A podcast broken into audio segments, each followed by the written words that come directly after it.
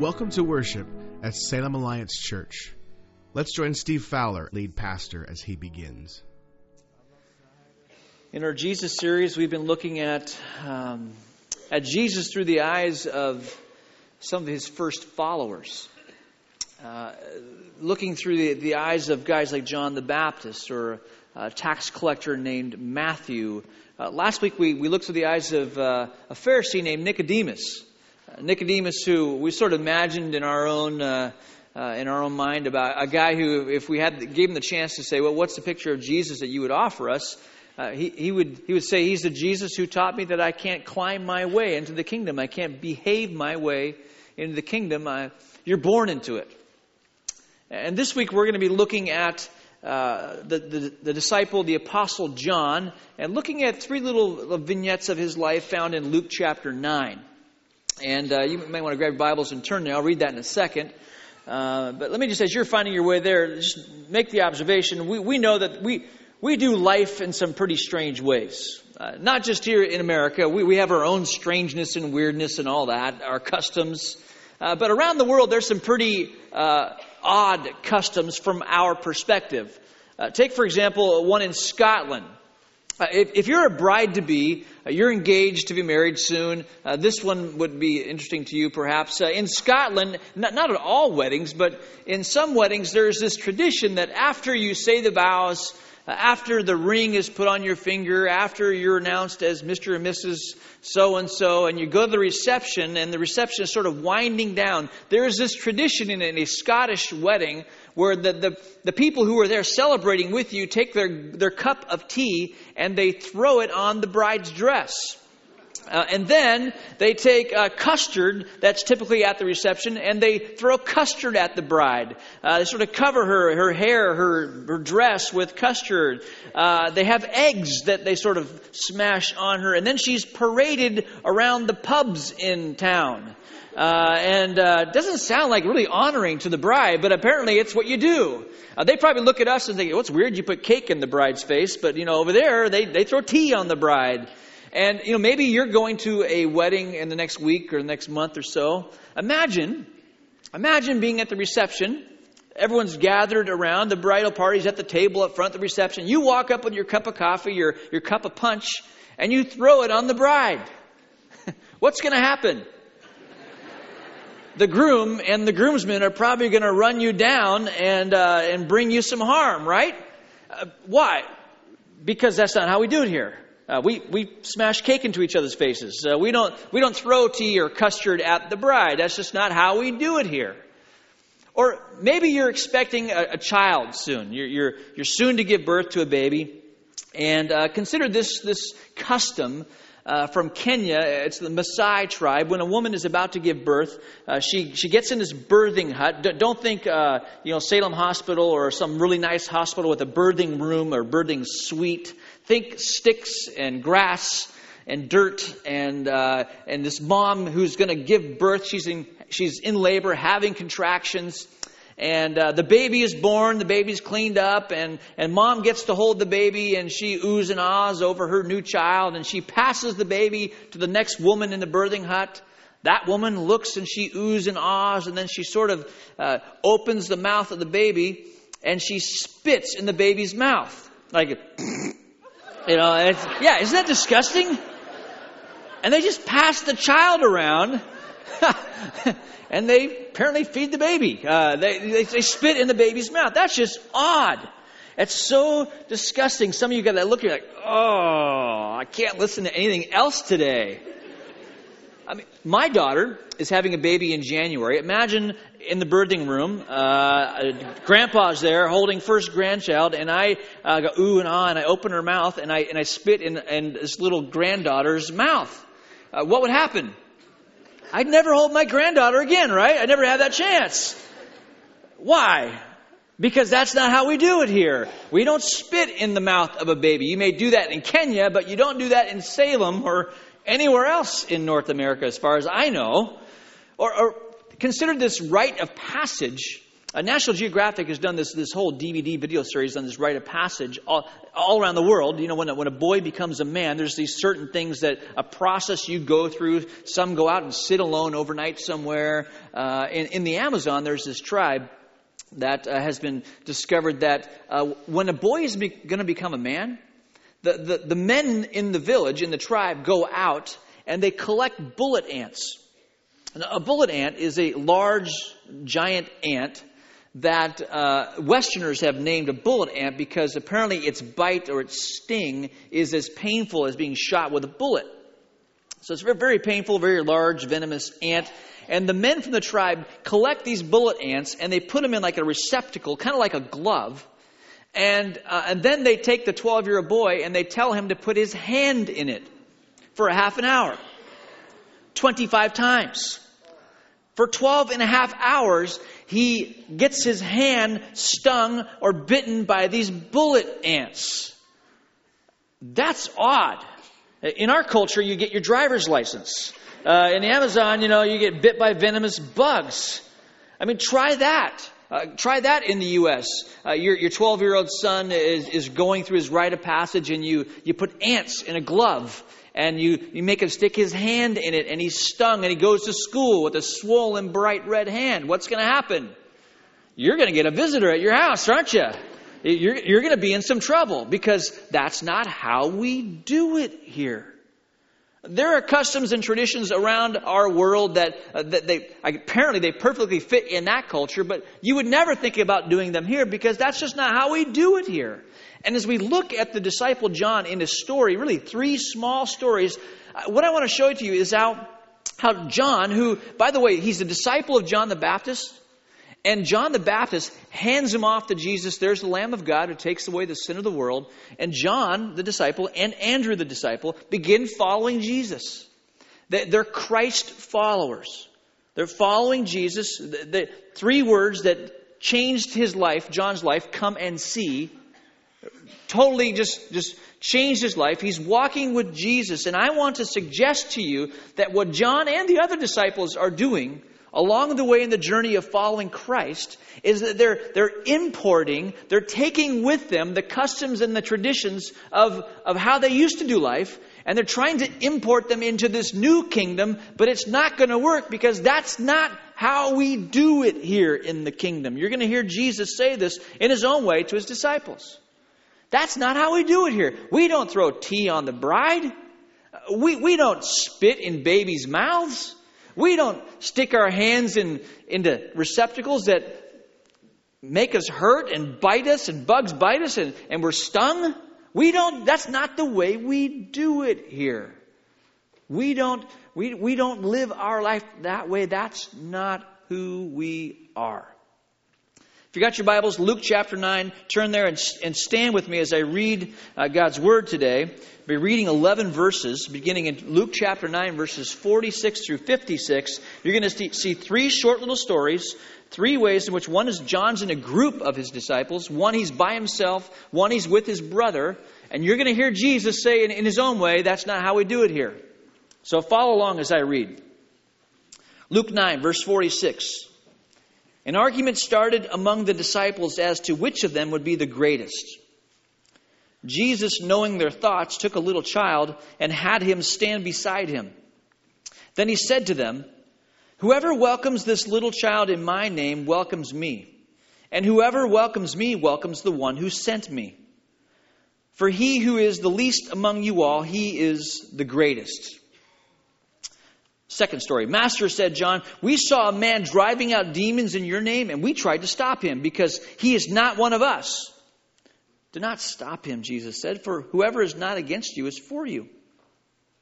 Third story. As the, as the time approached for him to be taken up to heaven, Jesus resolutely set out for Jerusalem. And he sent messengers on ahead who went into a Samaritan village to get things ready for him. But the people there did not welcome him because he was heading for Jerusalem. When the disciples James and John saw this, they asked, Lord, do you want us to call fire down from heaven to destroy them? But Jesus turned and rebuked them, and they went to another village. This is God's holy word. You may be seated. Uh, before we dive a little bit deeper into these three little vignettes, let, us remind ourselves who John is. We've done that with each of these characters. John is a disciple of Christ. He, he actually grew up, he was born around the Sea of Galilee, we would, we would surmise. Uh, his dad, Zebedee, and his mom, Salome, uh, dad uh, runs a, a, business, a successful fishing business on the Sea of Galilee. We, we know in Mark chapter 1 that he's got employees, he's got a, a thriving business. His two sons are working with him as well. Uh, and this, this business is doing, uh, we assume is doing very well. Uh, my guess is that Zebedee is, is some point in time going to hand over the, this, this business to his sons. At some point in time, the pulling in of the nets and the sorting fish and the washing nets and cleaning boats and all that is going to be too much. And so he's got these two boys he's going to hand the business off to.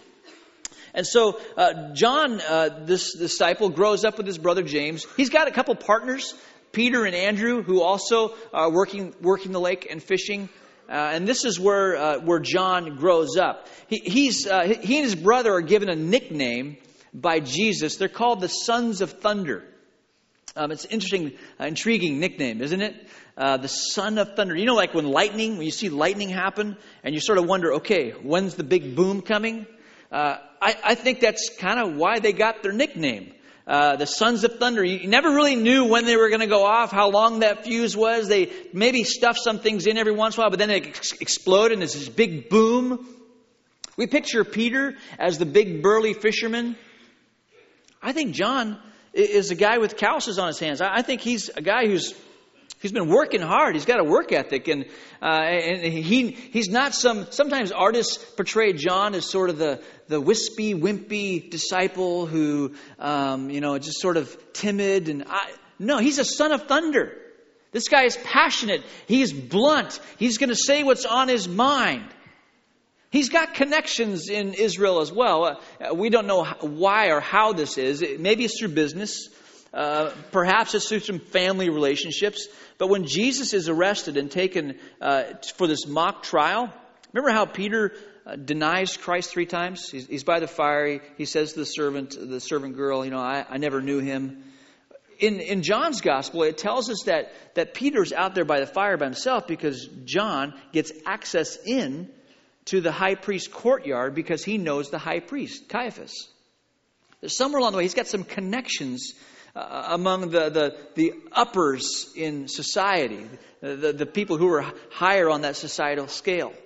Uh, that social scale. So he, he, he's connected. He's, he's the disciple that is entrusted with, with Mary when Jesus is dying on the cross. Jesus says to John, Son, here, is your mother. Mother, here's your son. Uh, and hands off, entrusts his own mother to John the disciple. He's one of the inner three. Peter, James, and John, they're on the Mount of Transfiguration with Jesus. They're there when the synagogue ruler Jairus' daughter is brought back to life. Uh, he's there at Gethsemane, a little bit closer to Jesus. Jesus is struggling and agonizing in prayer. He's sort of got that front row seat. At some point in time, he goes and pastors in Ephesus. And then he's exiled to, to Patmos, where uh, historians believe there was a rock quarry there. And so, as an old man, he was working a, a rock quarry. Uh, that was his, his punishment for being a Christ follower. And then that emperor dies and he's released. And, uh, and then he writes the Gospel of John around 60 AD. He writes the three epistles that bear his name 1st, 2nd, 3rd John uh, around 85 AD. And then while he's on Patmos, uh, he, he has the revelation of Jesus. He, he writes the final book that's in our Bibles, Revelation, uh, while he's exiled on this, on this island. But all along the way, from, from, the, from the beginning to the end, when he takes his, his last breath, I, I, think, as we saw in, this, in these three little short stories today, that John, he, he's following Jesus. He's been handed up by John the Baptist. He's following Jesus, and, and along the way, he's, he's bringing his ideas, his thinking about how to do life into this new kingdom, and Jesus is going to say to him uh, several times, That's just not how we do it here. That's not how we do it here, John. Not in this kingdom. Um, years ago, uh, well, one of our, our, our, international partners in Jordan told me this story uh, about a year ago. But several years ago, when they first went to Jordan, this, uh, this new culture, uh, they were missing home desperately. It was the holidays, it was Thanksgiving time. And they just craved uh, the, they craved a, a, Thanksgiving dinner, just all, all the fixings. And uh, you, you, don't walk into a Middle Eastern store and, and buy a butterball turkey. Uh, they just aren't. They aren't on the shelf. Uh, and so somehow this family got a turkey, and they were so excited so excited they were going to roast the turkey and, and you know, get the corn the, and the mashed potatoes and the gravy, sweet potato. They had all the fixings for a Thanksgiving dinner. They told the kids. The kids were excited. Dad's excited. Mom's excited. And, and they had this one Jordanian family that they're good friends with, and they want them to experience an American Thanksgiving. And so they, they cook up all this stuff and they, they pull the turkey out of the oven and just the, the aroma the aroma just captures them. You know you, have, you smell Thanksgiving? Ah, oh, such a good smell. I'm hungry. Uh, it, just a good smell. And, and they carry the, the turkey into the car because they're headed to their friend's house. They bring all the fixings with them. Uh, Rachel puts the, the, the, the, turkey on the, on the counter in the kitchen, takes the fixings, sets the table, and when she walks back into the kitchen, she is devastated at what she sees. There, that beautiful roasted turkey is being smothered in yogurt. In the Middle East, you put yogurt on everything. So this, this, this Jordanian woman thought, wow, just, get, you must smother with yogurt. So she's just dumping yogurt on the turkey. And this, this mom, who has been anticipating an American Thanksgiving, has a meltdown. She's just, she can't take it anymore. All she wanted was an American Thanksgiving, and now it's ruined. And she tells the story she's wiping down the turkey, trying to get the yogurt off. It was ruined. And she was kind of angry. And sometimes that's what happens to us when we're in a different culture. We don't know how to do life there. Like this, this Middle East woman didn't know how to do life with a Thanksgiving American turkey. And, and, and this, this woman's like, that's not how we do Thanksgiving. And it's bewildering and it's frustrating. And I'm trying to figure out how to do life here. And I think that's what's happening to John. I don't get this. What, what's this, all this talk about welcoming children? What, those, those people shouldn't be casting out. What? Those people, those people need to be punished. He's, he's importing how he used to do life into a new kingdom, but there's a new way of doing life in this kingdom, and that's not how we do it here. Quickly, let's look at those three stories. The first one begins with a conversation about who's going to be the greatest. Who's going to be the greatest in the kingdom? Who's going to have the corner office? Who's going to have the market share? Whose name is going to be on the sign? Who's, who's going to get the recognition? Who's going to get the award? Who's going to be the greatest in the kingdom? I think James and John are, are, are, front and center in this. I think this runs in the family. Remember the story about mom, Mrs. Zebedee? She comes to Jesus with her two boys and says, Can one of my two sons sit at your right hand in, in your kingdom? And Jesus says, Woman, you, you don't know what you're asking. I, I think this runs in the genes. Uh, this, these achievers, these successful business people, this business family who are carving out their market share, and they're doing good. And, and now they're looking for greatness in this new culture, and I think James and John are at the front and center of this conversation. They want to be great, they want that corner office, they want the market share. And Jesus knows their thoughts, brings a child with him, stands amongst his disciples, and says, Whoever welcomes a little child welcomes me. And whoever welcomes me welcomes the one who sent me. And whoever is the least is the greatest. Notice that Jesus doesn't say, guys, you should never ever be talking about how to be great. You should never, you should never consider being great. No, no, no, that's not what he says. He says, if you want to be great, if you want to, if you want to be great in this culture, in this kingdom, here's how you do it. Whoever welcomes the least of these welcomes me. See, in that culture, when you had extended hospitality to somebody, when you welcomed someone, took them in your home, had dinner with them, you would take in people who were at the same equal social status with you. All right? That's how you maintained honor. You didn't, you didn't hang out with people who were considered lower caste. If there was some sort of ladder of esteem in a community, uh, if you were on the middle rung, you, you invited, you spent time with people at the middle rung or higher. Because if you, if you extended hospitality, you welcome someone who is higher on that ladder of esteem, that brought you honor.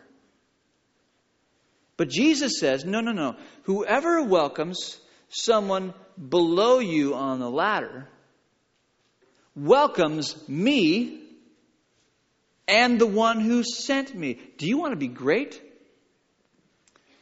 You invite, you extend hospitality, you reach out to those who are of lower social, lower perceived social status than you. And that's how you become great. We don't pursue greatness by pursuing the corner office, by looking for our name in lights. We pursue greatness in this kingdom by becoming small. That word least, whoever is the least, that's the Greek word mikros. Well, literally, it translates, translates short. Remember Matthew? Whoever welcomes the short person welcomes me.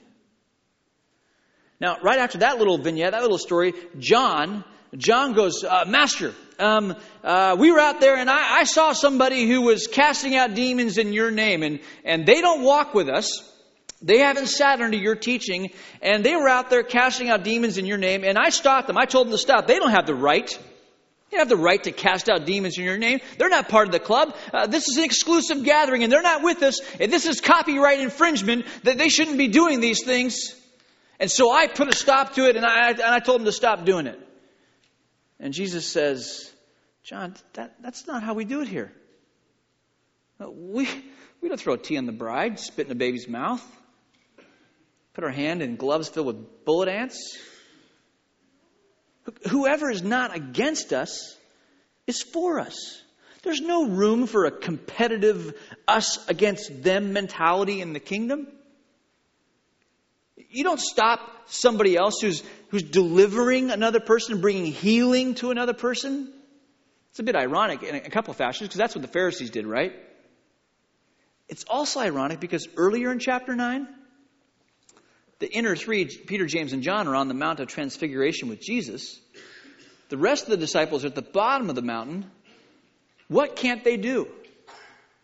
They can't deliver a boy who's demonized. And then Jesus comes down, he gives his little talk about why that didn't happen, and there's faith and there's prayer and fasting involved. And, and then a little bit later, John is trying to shut down another person who's having success when his buddies didn't have success. Because you can't do that. that. that's, that's what we do. You can't do what we do. We own the market on that. And Jesus says, No, John, that's not how we do it here. There's that's we we don't have a competitive spirit. We rejoice when First Baptist grows. We're thrilled when the Nazarene Church builds a new building and, and they grow. We're excited when the Presbyterian Church sees people coming to Christ. We're not, it's not us against them. It's this is family. That's how we do it here. We, we reach out to the small, we get rid of a competitive spirit, and then James and John, they're headed to Jerusalem. This is really astounding if you think about it. Walking with Jesus. Soon Jesus is going to the cross, weeks or months. And they're on their way. These guys still don't get it. Frankly, this encourages my own heart because sometimes we're a little slow in getting it, aren't we? They're going to Jerusalem and they're sending messengers out ahead. Can you see if there's a village who will take in Jesus before he goes to Jerusalem because this is going to be a significant trip? There's a village that won't receive, they won't welcome Jesus because he's headed to Jerusalem, not Mount Gerizim. There's a, a, theological issue going on there I don't have time to get into, but the holy place for a Samaritan was Mount Ger- Gerizim, not Jerusalem. And so they reject uh, having Jesus stay with them. So what did, what did the sons of thunder do? Jesus, we got a solution here. Here's the solution. Do you want us to, to, to go and call fire down from heaven on these people, these jerks? That rejected you? Do you want us to spiritually napalm the village and just, and just light them up because they have, uh, they've rejected you? We can do it, Jesus. I, I, we've done all kinds of things and we can come to your defense. And what does Jesus say? That's not how we do it here. He, he rebukes James and John. Uh, he, he's going to the cross compelled by love for people and mercy. He's not going to torch a village on the way. And I, I think these, these guys are like, how do we do life? I, I, don't know if I get this. You know, if you are living in a, in a, a different culture, um, you know, you kind of go through that romantic period of, oh, it's so wonderful to be living in this village, or it's so nice to be living in this city, and oh, look at all these things. And before long, the, the romantic part sort of goes away, and you start to get frustrated, and sometimes you get angry. Um, and there's even reverse culture shock. Um, in, in Hong Kong, when I was a kid, the way you survived in Hong Kong was being very aggressive. If you're waiting for a bus in a city of 7 million people, and a bus pulls up and it's got 100 seats on it and there's 250 people in line, it's not the first 100 or so that get on the bus. It's all out war. And if you don't fight your way on the bus, you're going to have some 75 year old grandmother take you down on the side of the curb. And she will, because that's how you do it there. That, it's changed over the years, but even now, like there's a subway system that moves 300,000 people an hour. And when that, when that subway pulls up and the doors are there, you know there are people coming off. You don't step aside. You stand right in the middle. And who cares if they get off the, the, the subway? You're, you got to get on. It's a war. That's just how you survive. And you got to be okay with knocking old women and old men down. You know, it's like, sorry. um, it, it's, it's how you survive. We have our own ways of doing things here in Oregon. I mean, think about it. When it rains, you don't use an umbrella. If you see someone holding an umbrella, you're going, they must have come here from California or something. We don't carry umbrellas. Come on, that's not how we do it here. we have our ways of doing it. Here's what I think's happening here. I think we've got John, who begins a journey with Jesus. He's a Christ follower just like you and me. He's trying to understand this new life, but what he's done is he's bringing the old life with him and thinking, well, that's how I'll do life in this new kingdom. And Jesus, what he's doing is he's been all along trying to teach his disciples about how to do life in the kingdom. Like in Matthew 5 in the Sermon on the Mount, Jesus says, Blessed are you when people insult you. Because that's how we do it here. Sure, you want to live in this kingdom? Or how about a little bit longer, a little bit later in, in chapter 5? You have heard it that it was said to the people long ago, Do not murder, and anyone who murders will be subject to judgment. But I tell you that anyone who is angry with his brother will be subject to judgment. Because that's how we do it here. You have heard that it was said, Do not commit adultery, but I tell you that anyone who looks at a woman lustfully has already committed adultery with her in his heart. Because that's how we do it here. You have heard that it was said, an eye for an eye, a tooth for a tooth. But I tell you, do not resist an evil person. If someone strikes you on the right cheek, turn to him the other one also. Because that's how we do it here. Jesus has been talking about the kingdom culture from the very beginning. Sometimes it takes us a while to understand that we just can't download or import the way we used to do life into this new kingdom. There's a new way. There's a new journey with Christ. And somewhere along this path, somewhere along the road, it clicks for him. It clicks for John. He's been fighting and struggling. He's been trying to figure it out and wondering what's he mean by that? What do you mean the greatest is the, the least? What do you, what do you mean I should stop someone from infringing on what I'm supposed to be doing? What do you mean I can't punish people who, who disagree with me? And then it clicks from, I don't know where it happened. Somewhere along the way, after all this teaching by Jesus, maybe it's in the upper room, the, the upper room discourse in, in, in John, where, where Jesus gives his last command to his disciples This is my command Love one another. Somewhere along the journey for John, he becomes obsessed with the concept of love.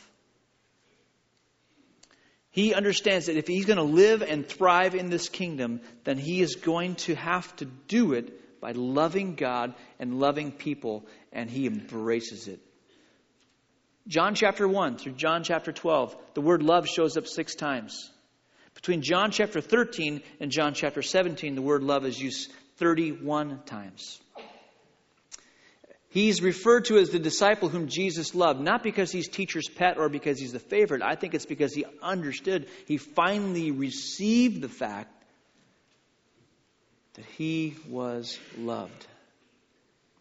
And it revolutionized the way he did life. When he wrote his three epistles, listen to some of these verses that he writes in 1 John chapter 3. How great is the love the Father has lavished on us that we should be called children of God. This is the message you heard from the beginning. We should love one another. Verse 16, this is how we know what love is. Jesus Christ laid down his life for us. Verse 18, dear children, let us not love with words or tongue, but with actions and in truth. Chapter 4, verse 7 Dear friends, let us love one another, for love comes from God. Verse 10 This is love, not that we love God, but that He loved us and sent His Son as an atoning sacrifice for our sins. Verse 16 God is love. Whoever lives in love lives in God, and God in Him. He becomes obsessed with loving people and loving God. Because that's how we do it here. St. Jerome writes about the later years of John's life. Tells the story of how John, as an aged man, was carried around on a pallet to the church. And along the way, people would stop and talk to him, and he would say over and over again, Little children, love one another. Little children, love one another. Little children, love one another. People actually thought he was going senile. He was, he was losing it. Because that's all he would say. In fact, Jerome writes, why do you, why do you keep saying little children love one another? And John's response would be, God is love. And if you've done that, you've done enough. As he's dying, he's brought into church on a cot. He sits up on the cot, ready to preach. And maybe he's going to tell some story that we haven't read about in his gospel. Maybe he's going to give us a new angle on who Jesus is. Maybe it's his last shot. He's going to give his last charge on, on how to do, do life. And what's John say? Little children, love one another. And later that week, he dies passes into glory. What's it mean to love one another? John defines it as this love is this that Christ laid down his life for you. Not, not yes, he laid down his physical life, but that word life is the, the, it's the Greek word psuche, which means your thinking life, which refers to self. You lay down self for others. What would that look like for you? What would that look like in your marriage? What would that look like in the way that you talk to your wife, talk to your husband, treat your children? Maybe in the workplace there's that annoying person, and you would uh, you'd like to call fire down from heaven not on them. Maybe on their computer. Just fry their computer. what would it look like in your neighborhood? You know that, that neighbor who whose dog is always barking, whose music is loud, whose kids run around the house late at night and make noise. Sorry about that, that's our house. what would it look like to love your neighbor?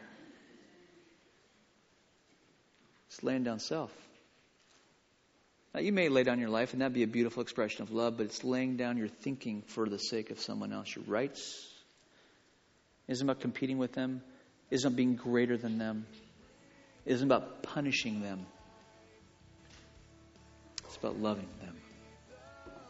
If John were here, we would say, John, what's the picture you'd have of Jesus for us? I think John would say, He's the Jesus. He, he's the Jesus who taught me how to do life in the kingdom. He's the Jesus who taught me how to love. He's the Jesus that would say to you, little children, love one another. You've been listening to Steve Fowler, lead pastor at Salem Alliance Church. If you've enjoyed this message, we'd love for you to be our guest at our worship service on our main campus at 5th and Market Streets in Northeast Salem. Worship services are Saturday at 5 and 6:30 p.m. and again on Sunday at 8, 9:30 and 11 a.m. If you'd like to receive a free Bible and more information on how to become a Christ follower, feel free to call our office at 503 581 2129. We'd love to know how we can serve you. And once again, that's Salem Alliance Church at 5th and Market Streets in Northeast Salem.